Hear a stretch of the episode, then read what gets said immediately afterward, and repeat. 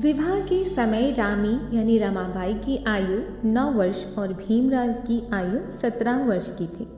सोमवार की सुबह होने तक वरवधू की ओर से सभी लोग भाईखला बाजार से रवाना हो चुके थे।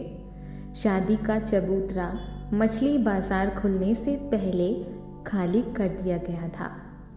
रामी का रामजी राव के परिवार में पधारने पर सभी ने खूब जोरदार स्वागत किया।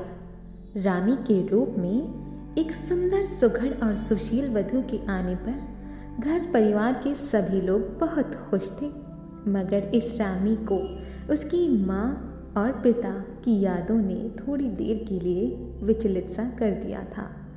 उसी प्रकार भीमराव भी ये सोचकर उदास हो गए कि यदि आज मेरी माँ यानी भीमाबाई जीवित होती तो अपनी इस नई नवीली बहू को देखकर कितनी प्रसन्न होती। रामी को ससुराल में आने पर पहले तो उनके असली नाम रमाबाई से पुकारा जाने लगा, मगर भीमराव ने रमाबाई के नाम में प्यार का तड़का लगाकर उसे रमा कहना आरंभ कर दिया।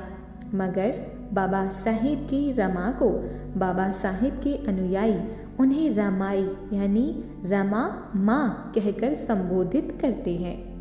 भीमराव का विवाह उस युग में हुआ था जब मनु के काले विधान के कारण बहिष्कृत समाज के परिवार में एक भी लड़की शिक्षित नहीं होती थी, मगर अच्छी सूझबूझ वाली रमा ने संकल्प लिया कि मैं हर परिस्थिति में अपने पति के अरमानों को पूरा करने वाली तथा परिवार की प्रतिष्ठा कायम रखने वाली बनकर गृहस्थी की गाड़ी को चलाऊंगी।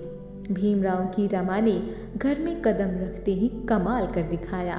उसने अपने घर के कामों को इतनी सुगढ़ता से करना आरंभ कर दिया कि उसने सारे घर वालों का दिल जीत लिया और अपने पतिदेव का भरोसा भी रमा ने जीत लिया। बहुत अच्छे माहौल में इस नए परिवार ने प्रगति पथ पर कदम रखने आरंभ किए। सभी परिवार वाले रमा के कुशल व्यवहार से खुश थे। तो ये थी आज की कहानी का हिस्सा।